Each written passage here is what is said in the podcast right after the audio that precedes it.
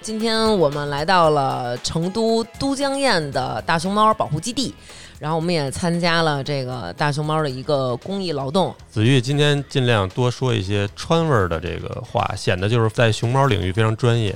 呃，大王好，老娘好，我是你们的老朋友王子宇，好吧？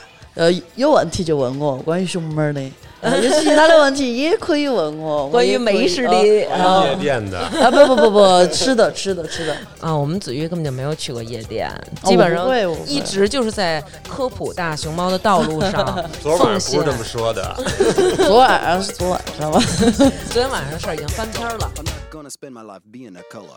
我要在那个里边转来转去，我要找那些屎，你知道吗？嗯而且它那里大坡二坡的，我还得就是爬高爬低的，然后那个地呀、还特别滑。嗯，下过雨但，我觉得挺有意思的是，因为平时老去动物园嘛，比如说去北京动物园看那猴山，但是第一次有那种进猴山的那种感 觉，你你就身在猴山自里。己变成熊猫被人家参 观了，对对对是吧对 对，然后讲解员就跟我们说，这个粪便要放在这个桶哎，对他们要沉，哦，要称重。对对对，哦，是这样。回收做什么呀？